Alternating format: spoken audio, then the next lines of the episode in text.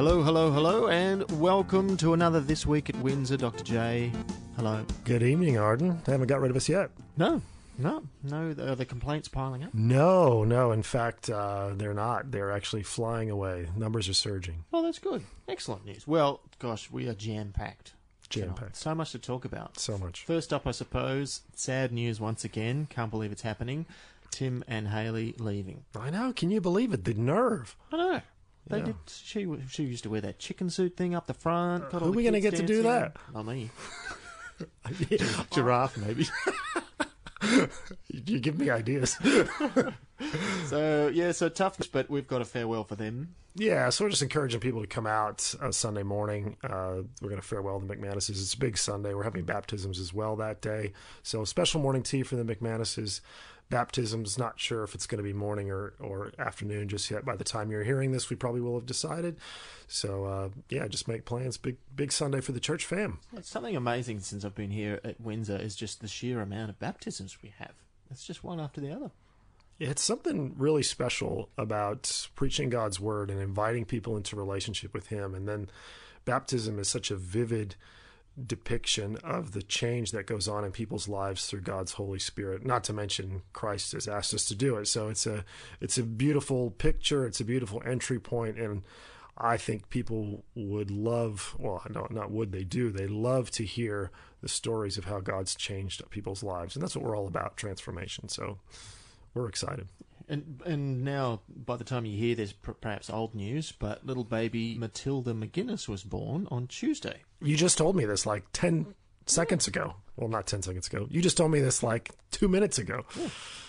Pretty Yes, exciting. Congratulations to Grace and Michael McGuinness. First child? First child, exciting news. Yeah, Nothing quite like the first child. I would bet ten dollars Grace was out running the next day. also, this week we we submitted the grant applications to the state government for a whole ton of funding. Yes, we were invited to go on to the next round. So we expressed interest a few months ago, and we were invited to the competitive round of uh, the grant for the WestInvest program. So we put in two grants one to finish off some infrastructure here on the site, which would mean completing the car part, adding solar panels. Uh, water tanks, making the place, uh, adding some signage to the front, making the place environmentally friendly, reducing our uh, impact on the environment. The other one was for uh, Hawkesbury Heritage Walk and Community Garden to put that down on the the rear property, rear space of our property. So these are two things that we're excited about, and we'll see if the government is keen to give us the go ahead. So there's a lot that happens on this site, including being a house of public worship. So uh, we went out to all our user groups and constituents. I also contacted the Merana Aboriginal uh, Community Organization, and they're keen to uh, consult with us as well should the application go ahead. So we're very thrilled to become more ingrained in the community. The goal as a church is not to be uh, entirely cut off from the community, but to to be who you are as a people of faith in the midst of the setting that God has put you in. And so we're not trying to hide away from the Hawkesbury. We want to be a part of the Hawkesbury, deeply ingrained in it. And we think these are two good ways to do that. Now, just touching on that, people of faith in the community um, that you just mentioned there.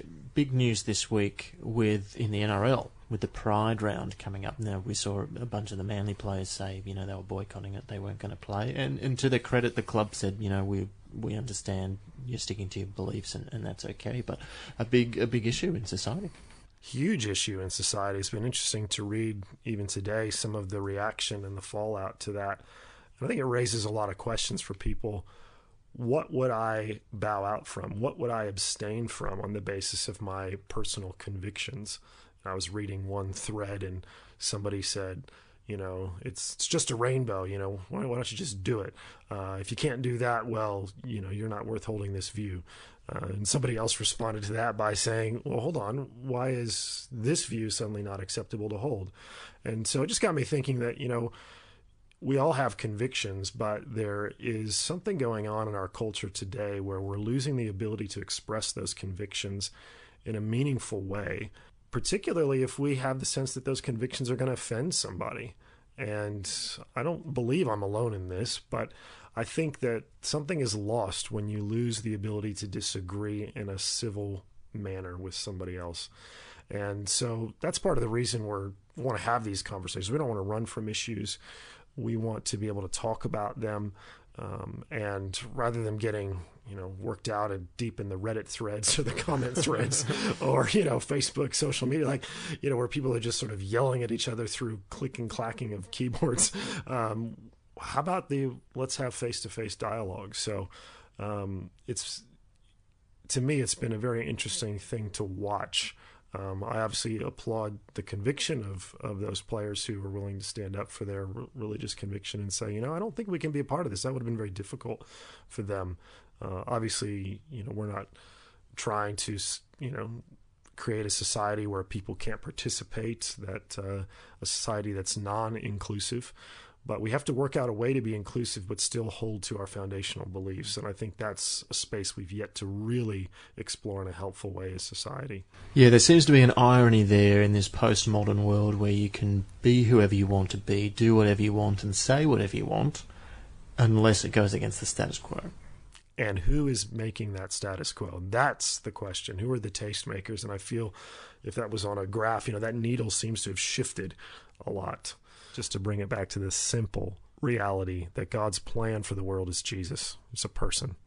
And when people see us living out that way, that's how that transformational power is really engaged. I think that's kind of at the heart of what Paul's saying when he says, I'm not ashamed of the gospel of Christ because it is the power of God. And the gospel is simply Jesus is king. God loves you. There's a way back to him. All right, Dr. J. Well, we are going to change gears and talk food. I love food. I can tell. no, that's a bit rude. You're doing very well for yourself. No, thank you. but uh, folks here at uh, WDBC may have noticed the giant Cornerstone van out in the car park for some time now. That's because the folks from Cafe Cornerstone and Cornerstone Catering, as well as Pig Out, have been borrowing our kitchen for a little while because unfortunately theirs down at Strong Nation Church um, was affected by flooding. So um, Josh Domars has joined us this evening. Hey, how you going? Pretty. It must have been really, really tough for you guys. You know, having everything shut down from the floods. Uh, yeah, it's no, definitely been a challenging time. Yeah, it's kind of kind of all takes out of your hands. Just um, like in the weeks leading up to it, you sort of just watching day by day as the water kept rising, sort of hoping it'd stop. But you know, I guess you got to adapt, I guess. And we've been yeah, really blessed that Jonathan and the guys here have been able to let us continue at least doing our catering out of uh, this space. And how how long's the? I suppose you would call it a business or a, a business slash ministry. How long's it all been running? Uh, so we opened the the cafe down there at Strong Nation in uh, March 2015. So just about seven and a half years currently. The February floods were the first time you guys really got hit bad. Uh, so the floods that happened last year, we were really lucky. There was about five centimeters short of entering the restaurant. So we still did shut down for about two weeks because whenever we flood, our building loses power. So we were lucky then. But then the, the February floods, we got the water maybe about 50 centimeters, or probably 40 centimeters, sorry, in the restaurant. And then the uh, floods again in July. It was probably another 10 centimeters higher for us. Okay, so are you still able to run the cafe, or how does it all work now? Uh, so in that period between the two floods, we were running a bit of a pop up sort of temporary um, style. We put our food truck in and we have a little coffee cart that we sort of used for catering purposes, and we had that set up outside. Getting the food truck in was a bit of work. I kind of had a you know helpful friend that sort of got it in with a forklift, and it was a bit of a process. So when we decided to pull that out and didn't risk it for the second flood, um, just at the time, it and with the renovations getting close to starting and our presence probably slowing that down, we just made the decision not to put the food truck back in, and so we're just doing coffee at the moment, but we're about to stop that as well. So coffee at the moment, but also the catering. You're still doing the catering side. Yeah, so the catering is the big thing for us at the moment. Um, that's always been something that we've sort of done at the cafe um, down there, uh, just throughout our, our, normal hours or, or after hours um, in that space. So now we've just moved that fully off site and keep doing that. Now let's wind back a little bit. You said 2015. That's the time that I moved here. I remember talking to you shortly after I moved, and you had such a fascinating story. Can you tell us a bit about how your cafe came into being and a bit of your journey in getting to this point with your business. Yeah, sure. So I'm a qualified chef by trade. So I graduated school in 2012. Um, moved into the city and just did my apprenticeship in there. I ended up moving back out back home sort of towards the end of my apprenticeship and I was sort of working with a friend who opened up his own restaurant. And um, so then it sort of started coming back to Strong Nation Church as I was living uh, locally again. And yeah, just sort of got talking with um, just sort of people that were in the know, and they'd sort of put in, I guess, a bit of a just a, a coffee sort of shop, wouldn't call it a cafe, and yeah, just then kind of learnt yeah a bit about Rick's what his what his plan for the space was, and then just sort of um, yeah, we then discussing with them, sort of had the opportunity to sort of give it a crack and try and try and develop something. Like it was a bit of a like bit, not a risk as such. Like they were really generous in trying to get that space started, but there was definitely nothing around that area. So it was a real slog for the first sort of twelve months, I guess, as we started to yeah really try and develop a presence there. Now you didn't say it outright, but you would consider yourself a Christian, correct? Yes. Yeah. yeah. Can you talk a bit about how being a Christian and running a business? Impacts maybe the way you do some decisions. I don't know if people quite understand the complexity sometimes, but in what ways would you say your faith impacts how you run your business? Does it? Uh, maybe I'm assuming that, but just tell us a little bit about how your faith interacts with this venture. Yeah, sure. I mean, um, yeah, uh, by all by all um, records, yeah, we're, we're um, running that from a Christian uh, perspective. Yeah, we're, we're, me and my wife Christians, and, and, that's at the forefront of what we're trying to do. We definitely made a conscious effort, though, from the start that we didn't want to rely on the church, basically to, to make money, I guess. Um, we really wanted to, yeah, focus on the people, we just call it the fence, you know, how do we get people across the fence? Like, that was a big, um, big uh, thing in what we were trying to do and get people in there. And from then, you, you know, you get like conversation opportunities with people and you can talk about you know the church or what it's doing or what, what is in that in that space um, but by no means were we trying to, you know, put Bibles on every table either. So, and it's still an ongoing conversation I have with people all the time. They sort of saying, um, you know, oh, I didn't know the cafe was there. I thought it was just for church people. So, yeah, I think it's definitely an opportunity for the church to be um, a presence throughout the community in that sense, seven days a week, and through people that probably wouldn't normally go into that building. It's been a tough year so far. What's what's the plan moving forward? What's the next step? Uh, the plan moving forward is we have, yeah, at the end of this week, currently, uh, we've just made the decision to close um, just per, not permanently, temporarily um, while the renovation takes place. Um, the way we're, how we're situated, that's it's a bit of a long renovation, so we don't have a set time frame, but it could be six to nine months. It's really at the moment just about focusing on the catering for us and and you know any potential other opportunities that we may have coming up what's something that people may not know about running a restaurant that you think they should know? Oh, it's definitely it's definitely a lot more harder work than sitting there drinking coffee all day. That's for sure. Um, yeah, I, I, don't know. Maybe there's a general con- a general assumption. People think you know you run a cafe, you must be you know rich, but you know like you know everything's pretty cruisy. There's a lot of hard work. Like there's a lot of you know behind the scenes stuff that you yeah you don't get paid for. That's for sure. Is there a dish on your menu that you're most proud of? And actually sort of just come off the, the menu, but you know, one we've always sort of had on there. We just have a great relationship with some friends that have a have a farm in Henty, and you know, we're real passionate about buying whole lambs from them, and we just they would break it down for us, but we'd use all of the lamb, and we just did had a dish. It was just, like a slow cooked lamb pasta. and It stayed on the menu for like I don't know six years. Like it was yeah, it was really popular, and it was, it probably one of my favorites that we've ever had on there. So you see Ardin walking in. Tell me his coffee. You do coffee all day. You watch Ardin walk in. I'm sure you size people up. Like I reckon he's flat white extra shot. Bam, perfect. Oh, that was a good guess. wow, it's like a coffee wizard. cool. Well, um, we've certainly enjoyed your food here at church. You've fed us en masse, I think, a couple of times now, and I've been to your cafe plenty of times in the past. Um, always enjoyed the stuff you guys do. You do a great job, and um, yeah, thanks for joining us tonight. Yeah, no worries at all. Appreciate you having me down. It's, it's been a pleasure. Let's transition to a bit of pop culture this evening, and you have been watching The Dropout, which is based on the true story of Elizabeth Holmes, who started uh, Theranos. Yeah, I don't know if it's called The Dropout. It might just be Dropout, um, which is an interesting play on words given the Theranos technology that they were talking as one drop of blood, and you can do all these amazing tests. Not sure that I'd recommend it. uh, there's there's a lot of a lot of language in there, but something about a true story, things based on a true story, oh, I always find compelling. One of the things that stuck with me, and I would have loved to ask Josh about this when he was here, the temptation to create this duplicity between what's actually going on in your business and what you want the public to know. I don't know if you found that in radio, but there's often how the sausage is made and what you're serving on the plate, and uh, to keep with the restaurant theme. And that show was fascinating to me just to see how long she could keep the lie up yeah. and to look at all the forces at play in that. It was somewhat scary, kind of like watching a train wreck. But if you're someone who's fascinated by the human condition, the things people do to cope with their deceit, it's a very interesting study. Yeah, because as far as the press was concerned, the media was concerned, the the world in general, she was going to be the next Steve Jobs. Like this was the next big thing. Oh, she was huge, and some people have even gone on to say that she intentionally modified her voice. She speaks very deep, and she idolized Steve Jobs, and so she tried to look like him and mo- and model some of his robotic speech patterns, and it was fascinating to see just you know how many people she got on her board. Massive companies these these you know Walgreens and CVS and these these huge companies that were marketing a product in some cases installing a product that didn't even work. And that's what eventually led to her downfall is when people's lives became affected you know people getting tested um, being told that they had cancer when they didn't have cancer or people you know, getting blood test results that recommended one treatment when it would have actually threatened, you know, a pregnancy.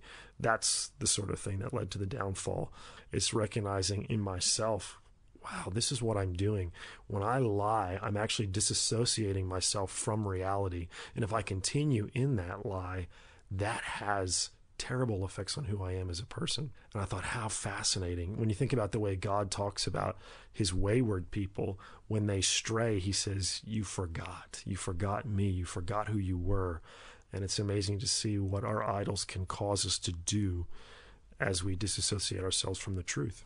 We recently saw watched another great series on uh, Disney Plus called Under the Banner of Heaven about the Mormon Church, also based on a true story about a, um, a horrific murder. I think back in the seventies or eighties sometime, um, and the it's in, set in Salt Lake City in Utah, and just how much the church and their belief system was wrapped up in in the circumstances and what had happened, and how the interesting thing for me to see was that how we tend to turn turn back to law and we t- tend to turn back to punishment and that kind of thing, rather than freedom and grace when we're when we're faced with, with a tough situation. When when someone confronts us, when our belief systems are may, may be challenged, we revert back to religiosity and, and, and law and, and that kind of thing. And it's it's really interesting. Again, a, a true story and, and a fairly fairly horrific circumstances, but a really interesting look at the Mormon Church. I confess I've been intrigued by that, but I haven't had the stomach yet to watch it. but what you said to me, talk to me, it's sort of a shadow spirituality. It's a shadow spirituality in the sense that it looks like faith, but what's often behind that shadow or pseudo spirituality is a need for control. And when I have to encounter reality that's greater than than my boxes or the categories that I live in, I will often respond by reinforcing with more rigor yeah. the rules, the regulations, and and often then use those arbitrary or predetermined boundaries to exclude something from my view of the world and exclude something from my view of reality or put it in a box that I can then understand. And the scary thing is that's not really faith. Yeah, for me I find when when Jesus is talking about the narrow door, for me that's not Jesus versus other religions. That's grace versus all the laws that came before. That, that's how I that's how I see it. And and from the outset, you could look at Mormonism and Christianity, and they look really similar. And it, it's they've, they've got all these wonderful promises. They had all these wonderful prophecies back in the past, and all this amazing stuff that's due to happen. And they get so close, and you can get so close, but still, that narrow door of grace and salvation through Christ is the only way you're going to get there. Preach it, brother. Martin Luther would be proud. no, I, I don't say that in a flippant way. I think there is something in our human nature that loves to be in control and loves to justify and loves to prove. If you haven't been coming to our evening services recently, you've missed out on some great teaching on the prodigal son, on the reality of grace and the need to accept the Father's love and forgiveness through Christ versus trying to establish your own way. Well, interesting night. We covered a whole bunch of stuff. We did. I feel like we could keep going, but for the sake of those listening, we should probably stop. Cool. Well, thanks for joining us once again. We had a whole ton of fun. It was great to have Josh come along and join us this evening. Hope you enjoyed listening in, and we will do it all again next week. Dr. J, thanks once again. Thank you, Ardin. Have a great week. Be safe.